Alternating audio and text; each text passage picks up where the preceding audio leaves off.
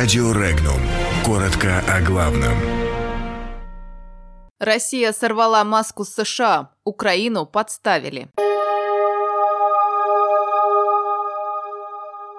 Владимир Зеленский подставил Украину. США встали на сторону террористов.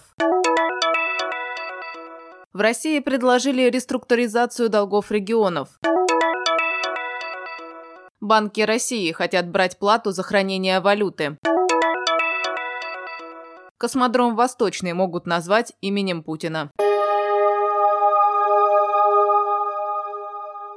Украинский эксперт по энергетике Юрий Корольчук заявляет, что негативно выразившись в адрес европейских лидеров в разговоре с президентом США Дональдом Трампом, президент Владимир Зеленский подставил Украину накануне газовых переговоров по транзиту. Теперь Германия и Франция, которые были как раз единственными лоббистами сохранения в полноценном режиме работы ГТС Украины, могут изменить свою позицию, сказал специалист.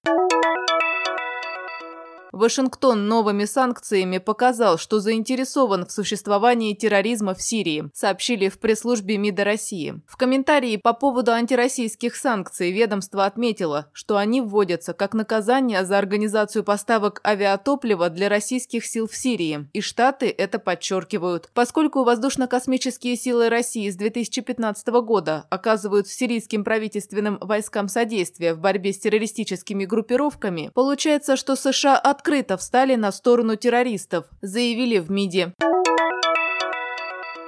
Правительство готово рассмотреть возможность реструктуризации задолженности регионов перед федеральным бюджетом, заявил первый вице-премьер и глава Минфина Антон Силуанов. Он сказал, что готовятся предложения по облегчению долга, бремени по возврату кредитов перед Россией. По его словам, в 2020 году регионам предстоит вернуть федеральному бюджету порядка 75 миллиардов рублей, которые оформлены в качестве кредитов. Обсуждение законопроекта о введении отрицательных ставок по валютным вкладам Госдума должна начать в октябре, сообщил председатель Комитета по финансовому рынку Государственной Думы Анатолий Аксаков. По его словам, инициатива касается депозитов в любой валюте. Нововведение Банк России обсуждает с отечественными банками, при этом Министерство финансов идею одобряет. В банках о таком предложении говорят осторожно, ссылаясь на отсутствие устойчивой законодательной базы.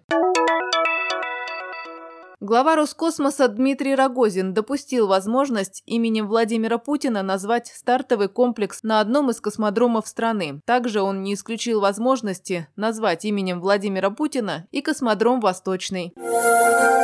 Подробности читайте на сайте Regnum.ru.